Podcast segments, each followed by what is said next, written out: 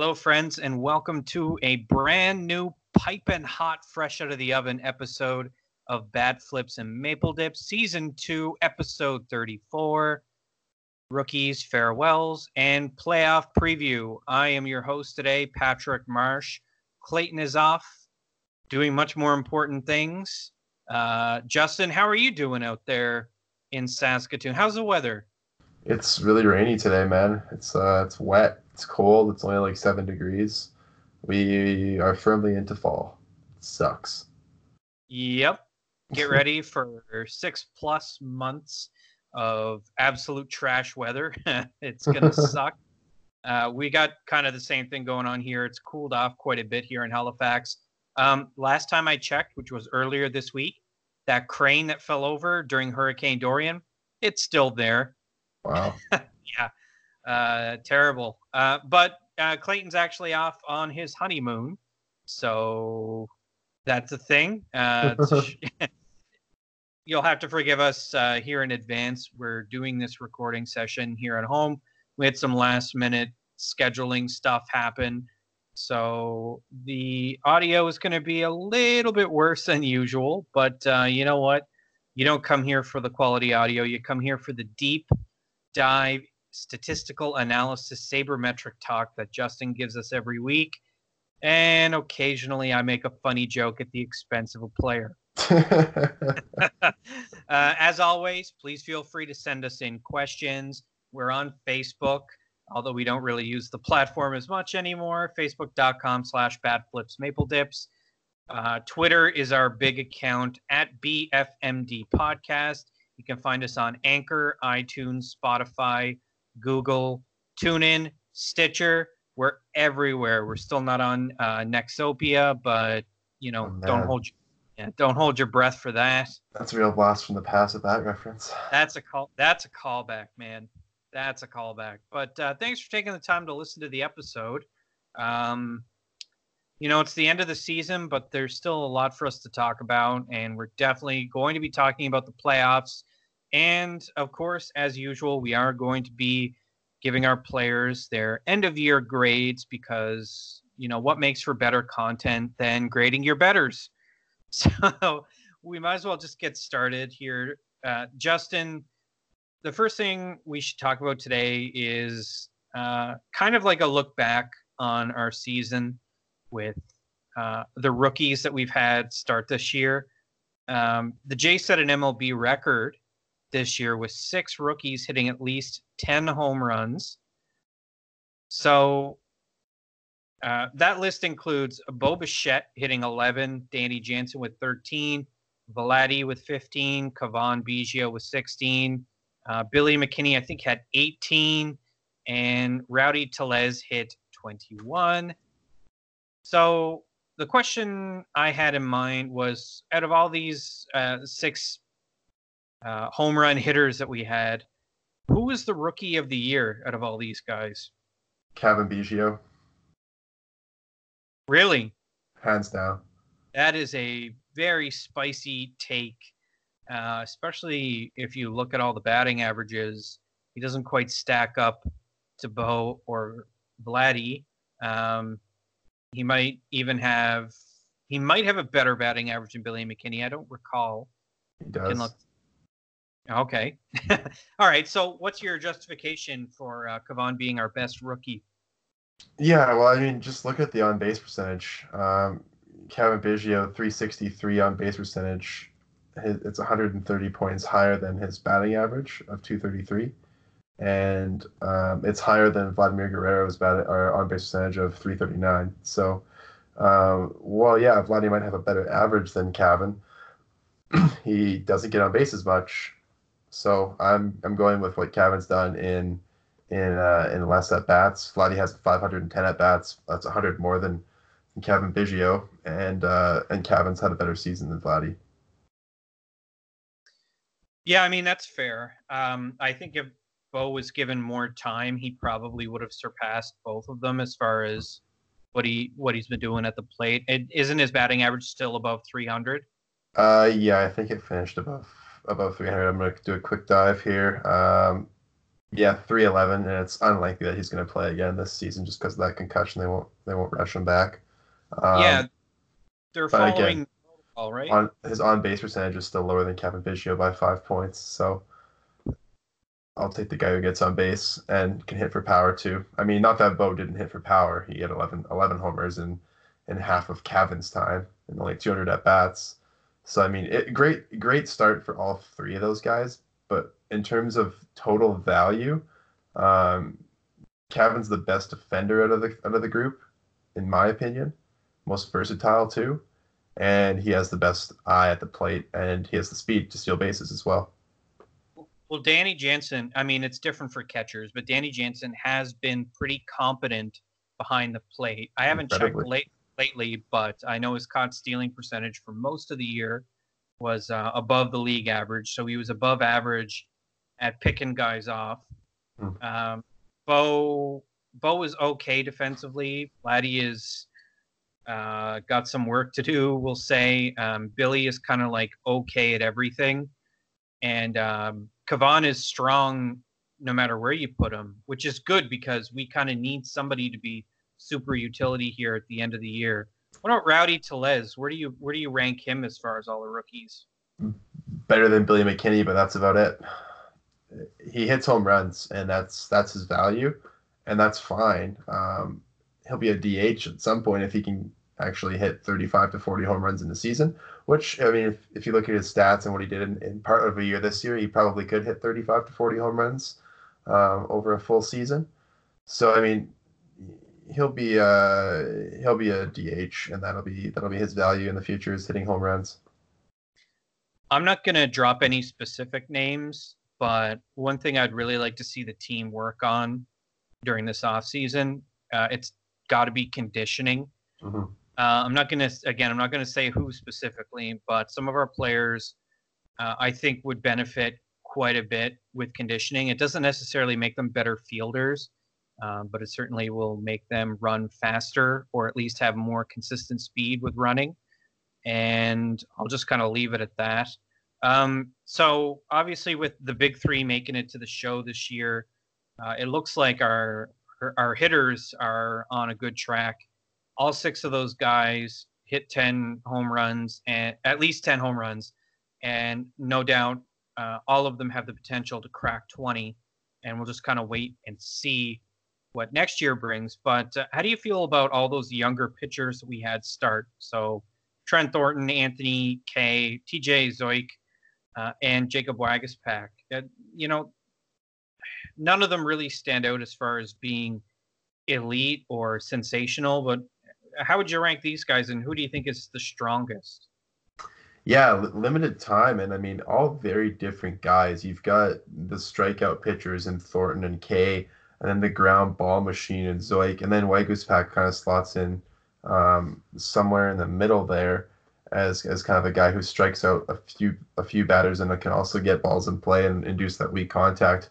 I'd say highest ceiling Anthony Kay, um, most likely to have a a long and successful career. Maybe TJ Zeuch just because of the way he has that power sinker, um, and he really keeps the ball in the ballpark and that's great for a number four or number five guy. I think Anthony Kay kind of morphs into a number two or number three starter uh, over the course of his career. He kind of gets into that um, six or seven inning with like 10 strikeout kind of outings, whereas TJ Zeuch might be able to give you like six or seven innings as that fourth guy every time out and, and just limit runs allowed and just be kind of an innings machine. Yeah, I think I'm with you there. One, it really impressed me at the start of the year how uh, strong Trent Thornton was as far as striking mm-hmm. guys out, but he's only struck out about 44 batters in his last 50 innings or so. Right. And so we're seeing his, his K rate go down, but he's become a little bit more efficient as a pitcher, if that makes sense. Uh, yeah. Limiting the walks and things like that. I had to say, out of all these guys, the one that I thought had the strongest season was Jacob Waguespack. But I had to say, every single one of them appears to be somewhat out of gas, especially Trent and Jacob, because they I don't think they were expected to pitch as much as they did this year in MLB, and certainly Trent being given the ball early in the year being one of our like absolutely must starts every 5 mm-hmm. five uh, games. That must have been rough on him, especially when he struggled at the beginning. Didn't he start the year something like three and seven or two and seven? I don't, I don't know if it got much better for him, but he, as far as wins and losses go, but he was just he was all over the radar where he was walking a lot of guys, but he was also striking out a lot of guys. Yeah, so I mean, leveled off a bit at least. You, you look at his at his actual stats, and they don't really nothing really stands out as being terrible. I mean, his ERA is at five, uh, but his xFIP is 498. So he's pitched exactly as the exactly as the outlying stats um, mm-hmm. predict he would. Um, a guy like uh, he's he's pitched 149 innings this year um, which which is about 17 more than he pitched in uh, 2017, which was 131 innings that year. So he's he's already pitched more than he ever has uh, in a season. Uh, I mean, a guy like Anthony Kay, um, you look at his numbers, and he's pitched in um, nearly 90 innings this, or sorry, over over 150 innings this year across. He started at Double A with the Mets, and then obviously moved to to AAA and then over to the Buffalo Bisons before he came to Toronto. So he's pitched a lot of innings this year too. Um, and in 2018, he just barely pitched over 110. So he's already moved up a lot of innings this year as well. So it's really a growth year for these guys. And obviously, a guy like Kay, he's already uh, he's already 24 and a half years old. So by the time opening day rolls around next year, this guy's going to be it's going to be close to 25, if not already. Um, he will be 25, and uh, he'll be ready to kind of take that step into the big league rotation. Um, I know you mentioned Waguespack as, as a guy who maybe could be the rookie of the year there too. Uh, none of these guys to me really stand out as a guy who will hurt you in the long run. They all can provide you with those quality starts. Yeah, they might have a dud every once in a while, but I mean, outside of the, the elite arms in the league, who doesn't throw a dud every once in a while? So I'm on the I'm on the side of the fence where I think all four of these guys will definitely see starts next year. Whether or not they're all starting in Toronto remains to be seen, or whether or not there's a couple of in Toronto or and a couple in Buffalo with that first up kind of mentality. Um, we'll definitely see a lot of these guys next season. Oh, for sure. And just as a frame of reference, this is something I was actually thinking about a little bit just when you brought up uh, their ERA, the, the average ERA in MLB went from 4.15 last year to 4.52 this year. Yeah. Just dramatic. So, so yeah, well, yeah, but also when you think about it uh, a little bit more, having a, a pitcher with an ERA of five only puts them slightly above the average ERA for the mm-hmm. entire league in every pitcher. That's very true. So it does. It doesn't really. It, it's not like uh, an alarming stat or anything like that. To th- to like for a pitcher to have a an ERA of five. Although the last time uh, MLB had uh, an ERA this high, you have to go all the way back to 2006. Hmm. And then yeah. if if you go back uh, further than that, it would have been 2000, so like right around the juice era.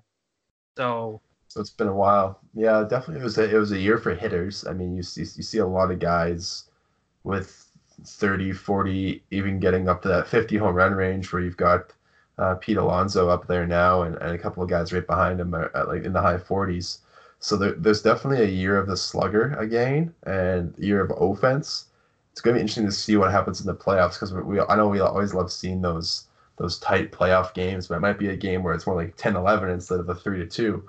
Um, so we'll see what happens there. But yeah, definitely. Um, that's kind of why I like looking at other things outside of ERA, like the walk numbers, the the BABIP, the runners left on base, home runs per fly ball, stuff that dictates more on pitcher performance than than what what, what the rest of the league's been doing what's also bananas is that uh, with ERA trending upward mm-hmm. uh, across the entire league and every game played and uh, every inning pitched, Uh, home runs per nine. This is the highest home runs per nine statistic 1.4 home Yep. runs per nine. This is the highest, uh, according to baseball reference, ever. Yeah, well, I mean, I think we're 24, 25 teams who have hit over 200 home runs this year. Yeah, And and I think what the the Twins broke last year's Yankees single season home run record with 32 games left to play. So yeah. And the other thing bananas. is uh, other things that are trending upward. Strikeouts per nine is also trending upward. In Yeah. the last five years, it went from 7.8 to 8.9. Crazy. is- What are what are walk numbers at too? Uh, BB per nine are, is trending up in the last five years Mm. from 2.9 in 2015 to uh, to that 2019 season 3.3. So it's up by 0.4, which is A lot. significant, actually. but it's it's not higher than what it's like the absolute peak. I think the peak, at least in the last 20 years, is uh, 2000. That same year, where we Mhm. saw a spike in ERA during the juiced era. And so I'm curious. I mean, I remember I talked about this a long time ago, but there's something that people in baseball are calling the the three true outcomes now. Them those three outcomes Yeah. being a home run, a walk, and a strikeout. Right? It's either you get on base, you clear the bases, or you don't get on base at all. Um, so that's I think that's why we're seeing maybe a, a rise in power numbers, but I'm guessing that batting average has not gone up nearly as much or maybe at all. Uh, do you have the stats on that in front of you? I, don't. I Okay, just no, that's fine. I'm just it's just going off of, of my gut here. I'm, I'm assuming. It does. Um, it does seem like we are seeing a, a trend towards more extreme, where it's either Hmm. like it's all or nothing. And this is something actually you pointed out earlier in the year, and it it was in, it's interesting where we're hitting the end of the year now, and uh, once again you're right on the money as far as trends in MLB as far as the, the what are you calling it? The three true outcomes True outcomes. Yeah. it's kind of cool. That's kind of a cool phrase. We'll see. We'll see what happens next year. I wonder what is going to happen in the minor leagues now that everybody's used to the new MLB ball, Mhm. uh, and whether or not the ball was actually juiced this year or not. I I don't know what to think of that exactly, but Yeah, I just I just ran a a table on Fangraphs. So in in 2009, the league-wide batting average was 262.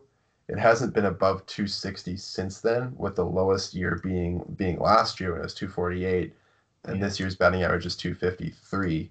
But looking at um, at walk numbers, hasn't really changed too much. Strikeouts de- definitely gone up, and obviously home runs. There were there have been 1,600 more home runs hit this year than there were in 2009. is that a Um, record? this is this is the year that there have been the most home runs ever. Yeah, um, but slugging percentage is also 17 points higher this year, um, and like ISO, the power metric, is 28 points higher. So guys are guys are hitting for power more, and we're seeing less stolen bases. There's 700 less stolen bases this year than there were 10 years ago.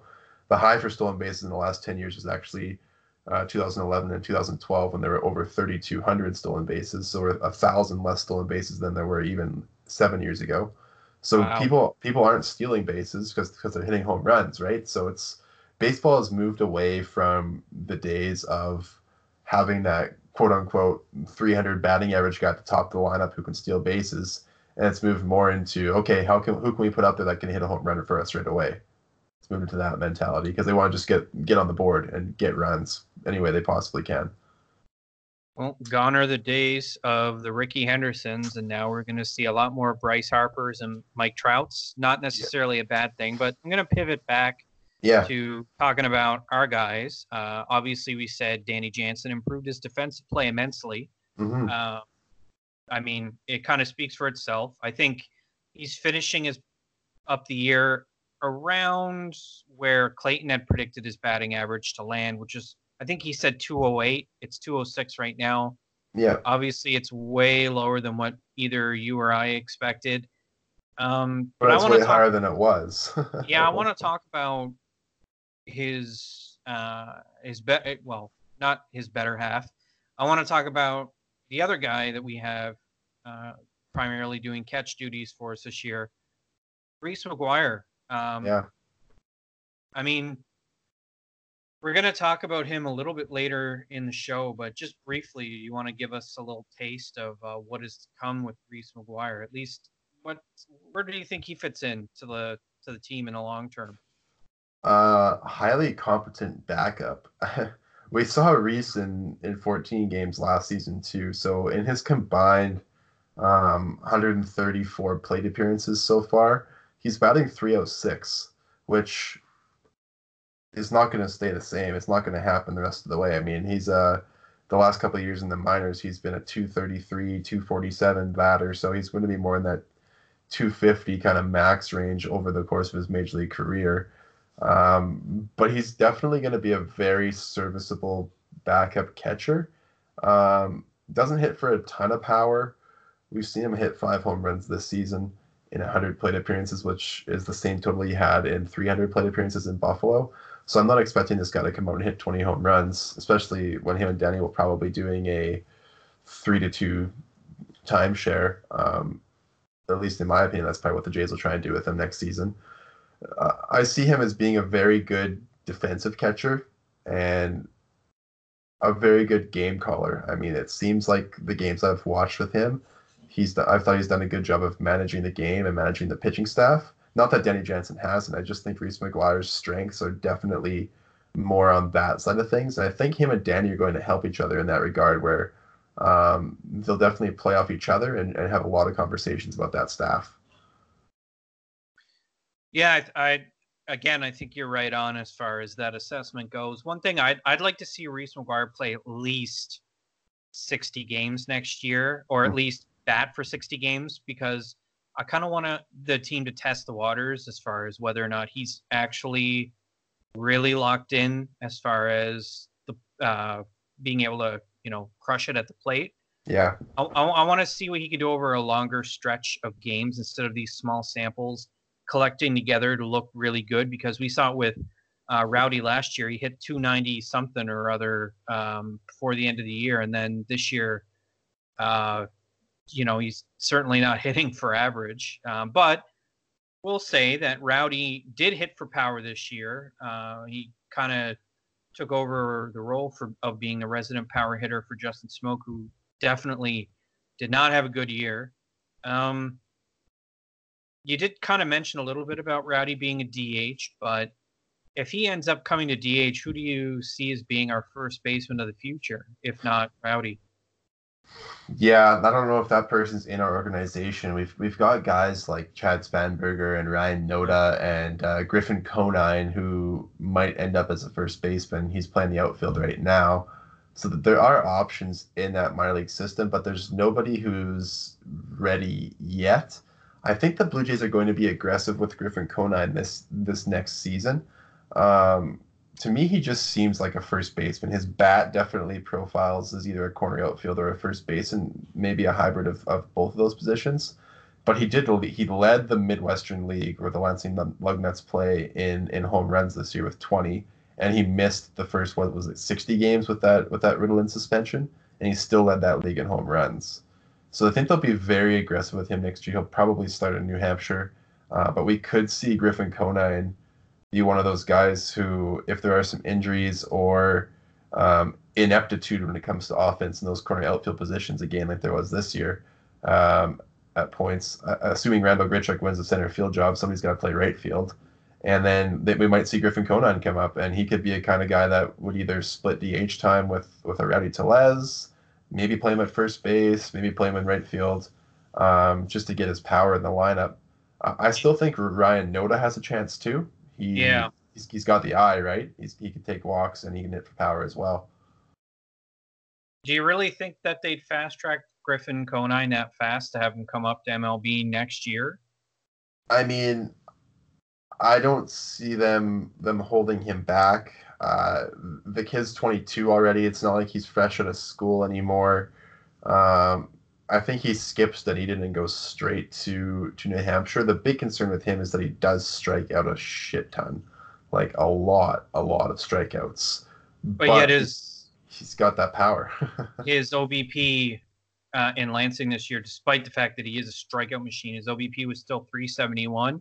So yeah. uh, again, we're seeing a little bit of that uh, one true outcome situation where yeah, strikeout about a, walks or home runs. Yeah, well, I mean, a quarter of his hits were home runs, which is solid.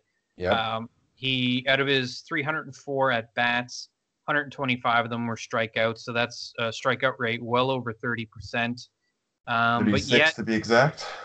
Yeah, but yet he still had uh, not a terrible walk rate. It was over 10 percent. Mm-hmm um, a 576 slug and a 946 OPS. That's that's good enough. He definitely deserves to be, or he's earned rather, uh, the call up to Double A, and then we'll just kind of see when he's ready. Because the jump between Double A and Triple A, I think, is more significant than people give it credit for. Because mm-hmm. you're starting to see in Triple A pitchers start experimenting with their second and third pitches, where they're trying to, you know, make the sinker work or make the curveball work or make the slider work.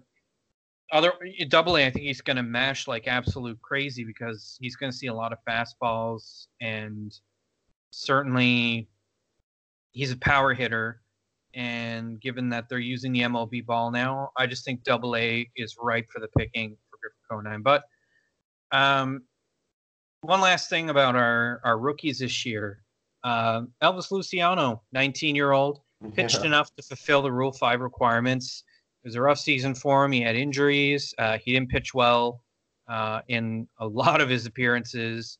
Uh, he can now stay in the organization, so we get him for basically nothing. Uh, and he can be sent to the minors uh, at the end of the season, uh, never to return, or at least for now. Do you think Elvis Luciano has any type of future with the Jays, or was this just a disaster from the start? Uh, he's got a future for sure. He he wasn't ready for big leagues, obviously, but this was a move by a team who wasn't going to compete anyway, who yeah. will ne- almost lose 100 games, but not quite.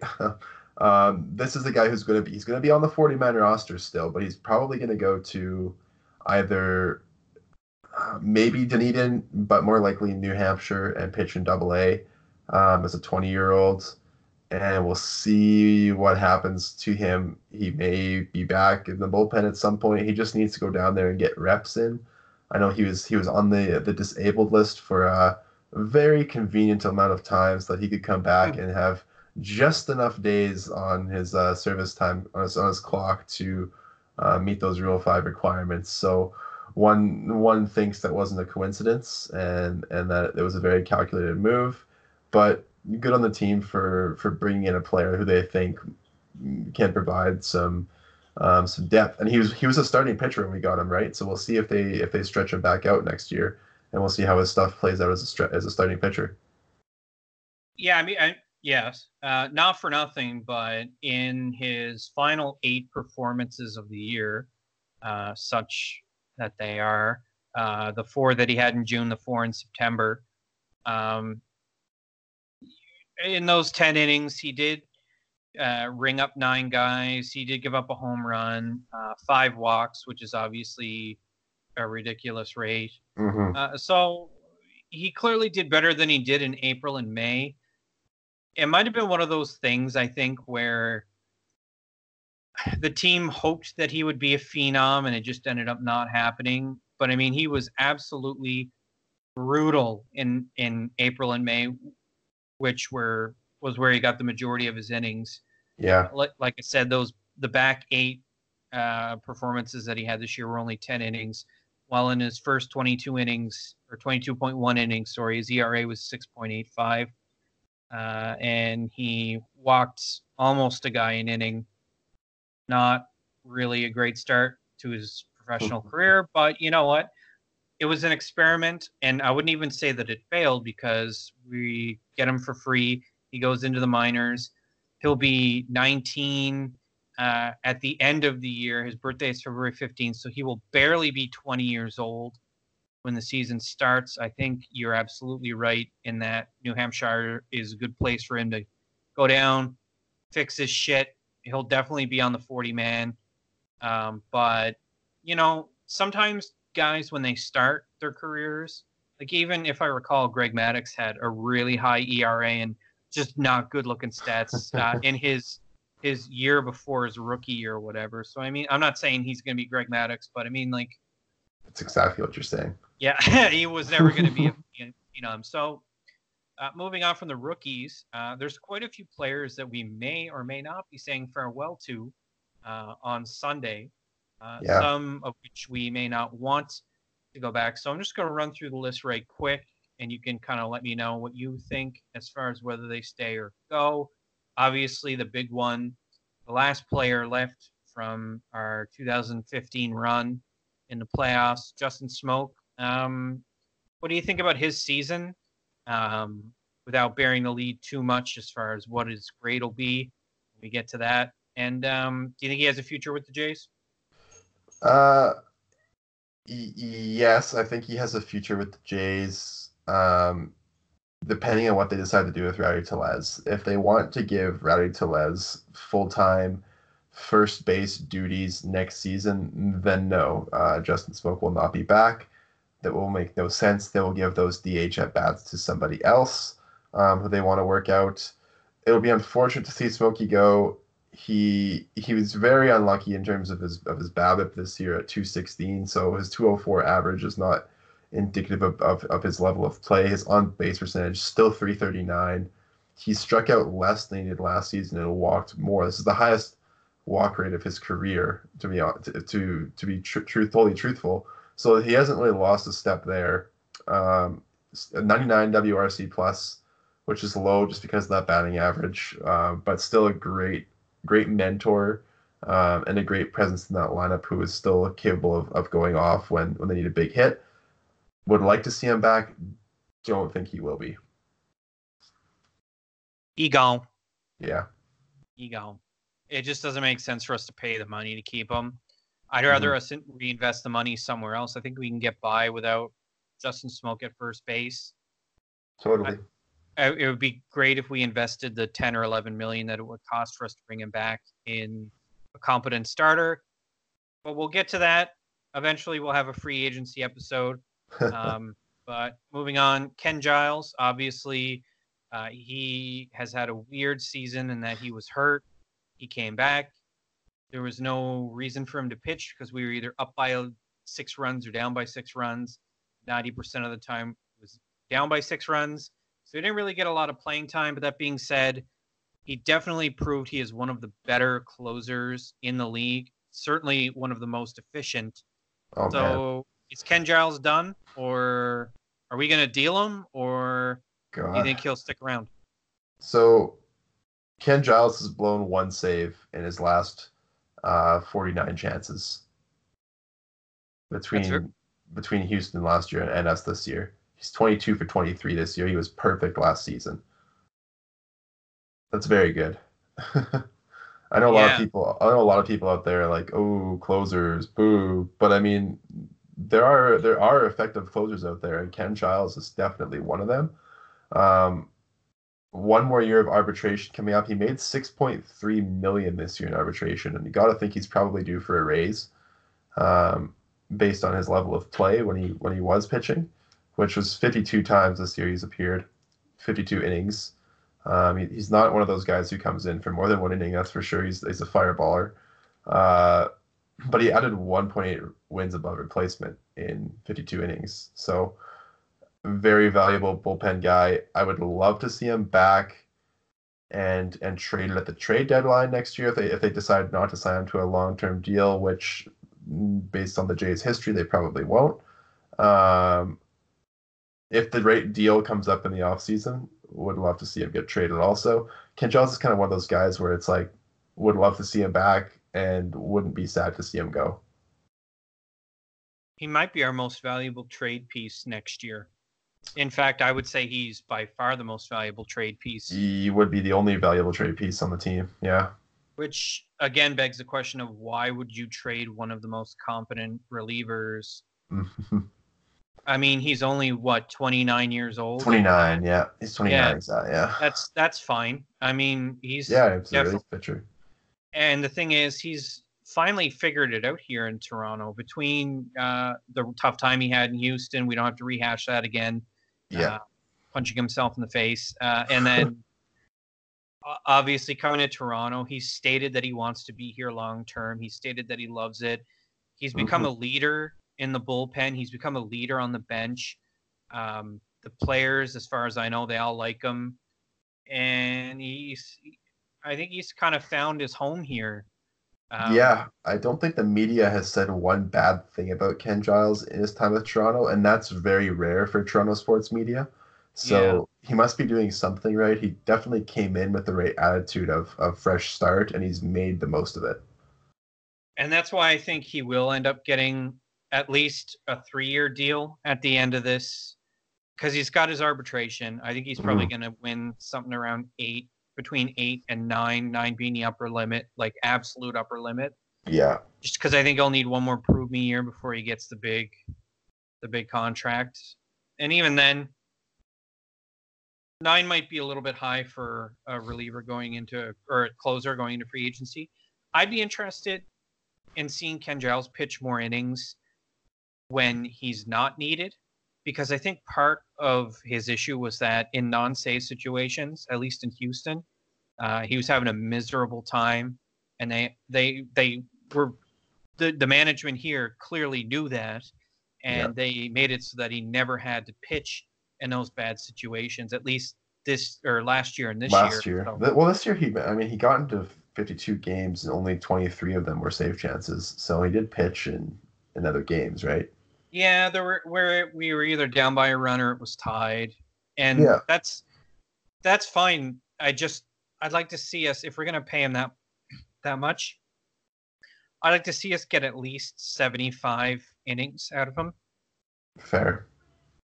Um, if we're gonna pay him, so next year is kind of the ultimate like show me, where it's his last year of arbitration. We'll see what happens, but obviously we're on the same page.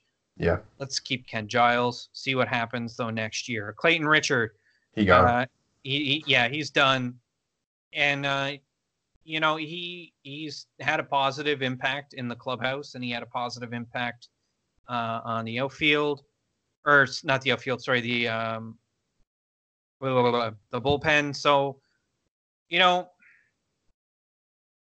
he's 35. He's not really somebody that we're we're gonna sign, you know, long term. Um, it's probably best we keep it there. Uh, Luke Maile, uh, he is on the wrong side of 30. He's already been surpassed as far as ability by Reese McGuire, at least at the plate. Um, is Luke Maile gone? yeah, he's been surpassed by Alejandro Kirk in in in uh, Dunedin in terms of ability. So he gone. Yeah. Um, that's probably where we can leave it with Luke Maile.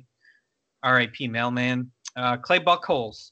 This is interesting because uh, Yeah, Clay has lost his effectiveness as a starter, but could you see Clay kind of morphing into a one or two innings starter? Or not starter, but like opener, and then maybe sticking around and being that positive influence on some of the younger pitchers. We know obviously an impact on Trent Thornton, but do you think we give him another shot next year? I I'd like to see Clay Buchholz back, but yeah, not as a starting pitcher. Um, the guy is is going to be he's 35 now. He turned 35 in August, and I just don't think he has any usefulness left as a starter in terms of like value. Um, as that one or two inning relief pitcher, opener, mid mid relief, whatever it is, I think he does have value, and he's a veteran guy that that young pitching staff needs a couple of veterans. Hopefully, they bring Matt Shoemaker back. Sorry to segue into another player that might be coming back, um, but I'd like to see him back too, uh, along with Shoemaker, uh, just so we can have those two guys leading Shoemaker with the rotation and Buchholz hopefully in the bullpen. Uh, next guy on our list Derek Law. Um, I know you're not exactly warm and fuzzy on Derek Law, but you have to admit that since the All Star break, Derek Law has been one of our best, if not our best, um, middle reliever. Is certainly in his last 30 games, uh, ERA of 2.87, 31.1 innings pitched, tw- uh, 32 strikeouts, 25 walks isn't great, but uh, he only gave up 10 earned runs. That's Yeah, the walks are bad.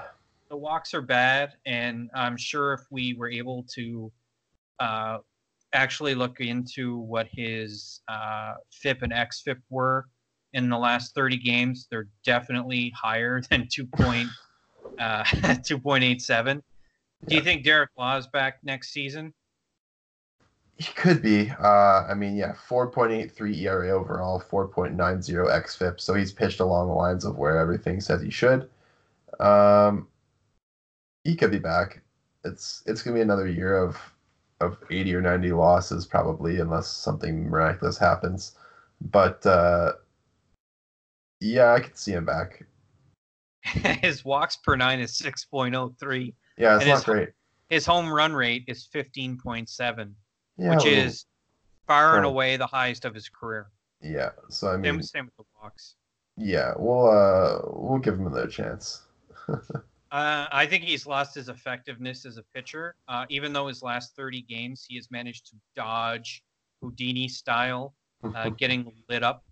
His whip is is down significantly from in those 30 games than what it was before. Um, I don't know, man. I don't see the point. He's Yeah. he's you know we could probably pay somebody significantly less to do the same job. Um, but I think uh, he's arbitration eligible in 2021, so we might keep him around just to burn that year and then yeah, give him the old boot. uh, Yeah. end of the year. There's a bunch of relievers actually. I don't even want to bother talking about them to be honest with you. No, Um, I think we can universally agree Matt Shoemaker will be back, and I, for one, am very excited to see what he does. You kind of touched on it a little bit, but do you think our season would have been dramatically different if Shoemaker didn't get injured at the start of the year? not dramatically. I think maybe, maybe we lose five less games than we did. Um, it would have been nice to see a full season. I, I just want to see a full season of Matt Shoemaker. He's been a guy I've been a fan of for a long time. Uh, I just want him to get healthy. He's, he, he's a nice guy. He deserves to he deserves to be healthy. That's all I want to say on the subject. Yeah, I mean he's. At first, I was I was not really impressed with him in uh, spring training, and I was very vocal about that. But in the five games he did start for us, he looked solid. Yeah, Um, I can't say that I'm very fond of uh, of some of the other pitchers that we had running for us, but Shoemaker did have a little bit of that Houdini thing where he was escaping bad situations. Uh, he had a 1.57 ERA in those 28.2 innings pitched, but his FIP was 3.95, which is still good. much better than league average, and his xFIP 4.47. So he was beating the average of what he was expected to play as. So he was definitely playing out of his mind good. It would have been cool to kind of see how much longer he could have pulled that off. I think he would have won at least 10 games this year uh, for sure. And I, I don't know, like we're probably going to end up finishing the season with 97 losses. If you say we lose about five less games, so we get we get pretty close to 70 and 90, which is kind of cool. Yeah, I'd say that'd be Would have would have been about the same as last year, which is impressive considering how absolutely garbage a lot of our pitchers were this year. We never had anything line up uh, and go on a good enough run. Jonathan Davis, um, he's running out of runway, man. Yeah, he's fourth outfielder at best. Is his potential. Yeah, and I mean, like, given the fact that we do have Anthony Alford waiting to get more playing time, and he's out of options next year. yeah, so he might end up getting Dalton paid. We'll see. Um, yeah, I don't really want to talk much about Davis or Alford because I, I kind of want to save it a little bit. Um, yeah, that's a spring training talk. Yeah. Uh, Devon Travis has he he played his last game as a Jay? I think Devon Travis has played his last game of baseball. Um, I haven't heard anything about Devon Travis in months. Is Yeah. there anything out there? I have no idea. Uh, nothing really. I mean, end of August, the Toronto Star was writing about how he may have played his last game as a Blue Jay. The Sportsnet wrote an article the same thing. Um, I, I think they they're going to non-tender him because he's arbitration eligible. They just won't offer him a contract to make him a free agent, and maybe somebody takes the flyer on a minor league deal. He's done. Yeah. I mean, unless he was willing to take like the league minimum. He Um, won't be back with the Blue Jays. There's no there's no roster room for him. No. No room at all. Yeah, And uh, last but maybe also least, least. Derek Fisher. yeah. It's weird. This is a weird one because there was so much positivity coming from Ross Atkins. And I will preface it by saying I understand why. Because when Derek Fisher can actually makes contact with the baseball, Mhm. which is less than you know 20% of the time or whatever um he's got power he's got pop there's potential there the problem is that uh his vision is probably worse than my my grandmother who was born in 1928 so i really don't know if derek fisher uh is is a guy that we're going to see a lot of in years to come yeah. um, I know you want to talk about Derek Fisher, but before we get to him, I do want to say that he. What can I say that's nice? Um, he doesn't strike out as much as I thought he would, and he certainly uh, has a, a decent OBP. It's about 120 points higher than his batting average, but that batting average was just he'd have to hit a lot of home runs or a lot of extra base hits the rest of the way out just to get to 200 as far as batting average goes. I mean, he only has 100 103 uh, plate appearances with us, but it's just is there anything here at all? Is he just not an MLB player or what do you think? The thing about Derek Fisher is that this team has not deployed him correctly. So let, let me kind of talk about why I say that. So Derek Fisher has a 190 batting average. Derek Fisher hits 160 against right-handed pitchers. Derek Fisher is a left-handed batter who hits better against left-handed pitching than right-handed pitching, and yet he has half of the at-bats against lefties as he does against righties because the team gives him days off when there's a lefty on the mound because they do not look at stats the way I do, apparently. Um, Derek Fisher is a lefty who should be playing against left-handed pitchers. That's it. He should not play play against right-handed pitching because he can't hit them. I don't know what it is, but he's he's he's a he goes against every rule ever in baseball of lefties being bad against left-handed pitching because he is he is not bad against them. And I don't think he's going to I don't think he should be back next year.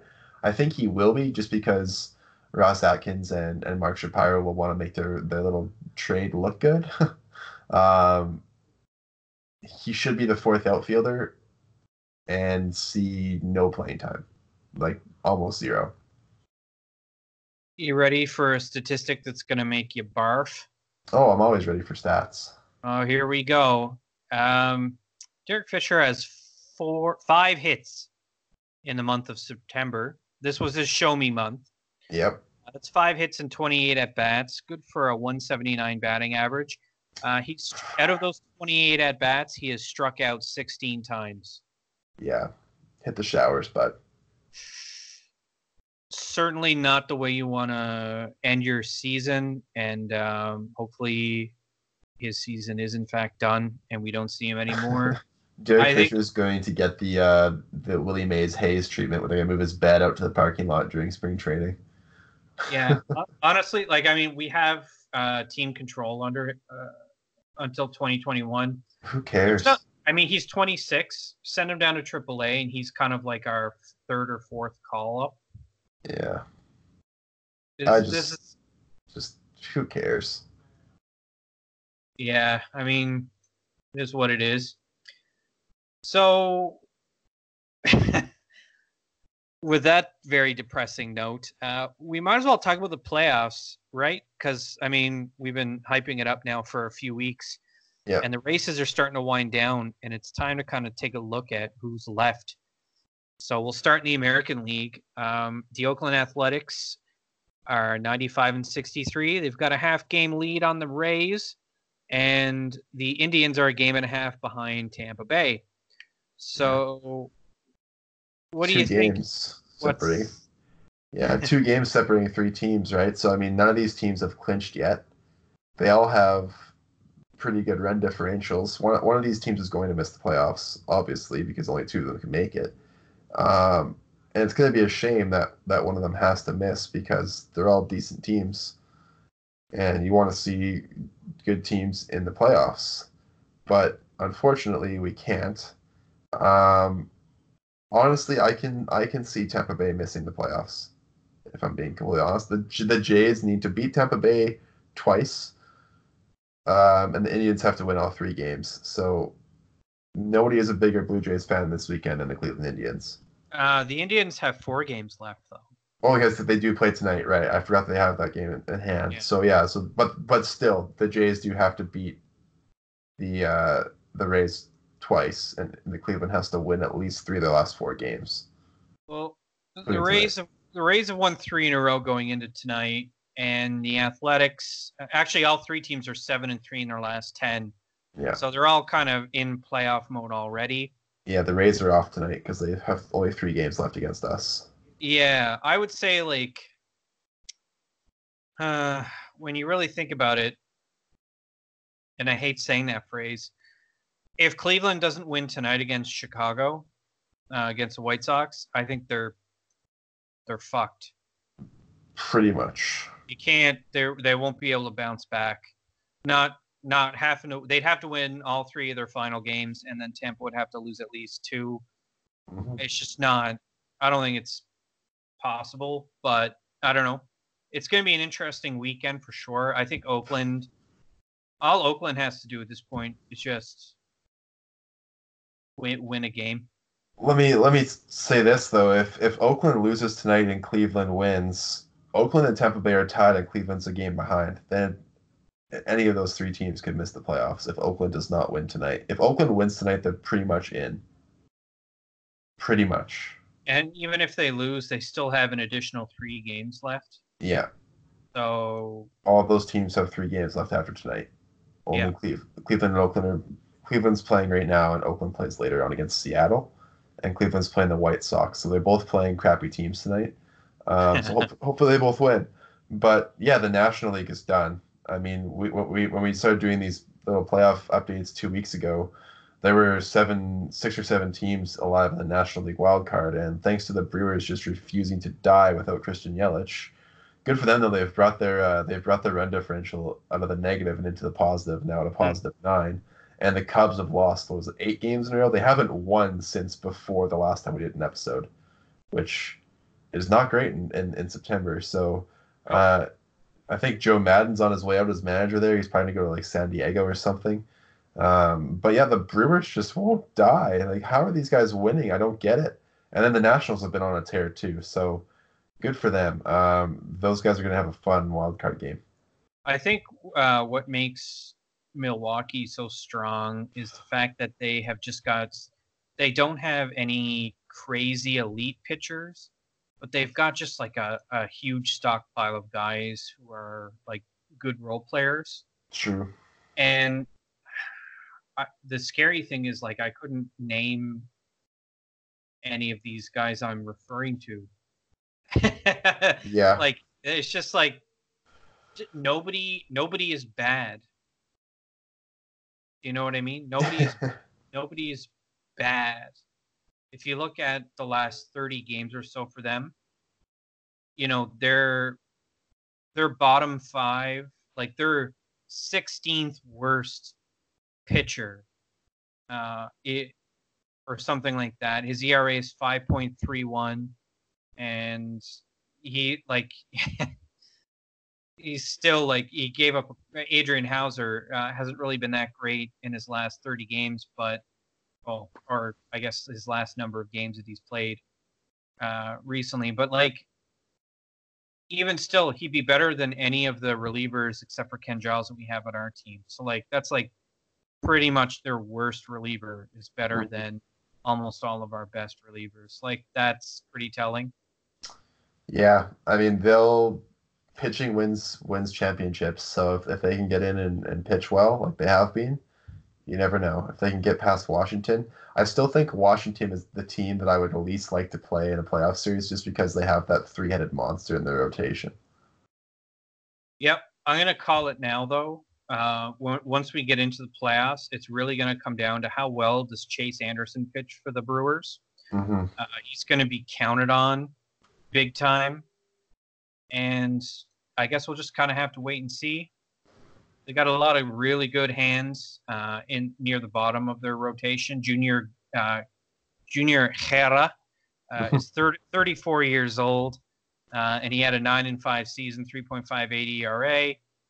That's pretty good. 1.12 WHIP. These guys, they're going to go out there, and I I think they're just not going to give up a lot of walks and a lot of home runs. So it's going to be an interesting weekend, man. We'll talk about it next week. Um, that's about it for this week's episode. Yeah. Hopefully, uh, we'll be back in the studio next week. Sound quality will be up. Uh, no song today. Um, there's no point. Life is pointless. We miss you, Clayton. Please have a good honeymoon, back. buddy. Yeah, we'll see you next week with a new episode of Bad Flips and Maple Dips. Hopefully, sound quality will be better, and we will have an extra song for you. But uh, have a week. We'll see you next week.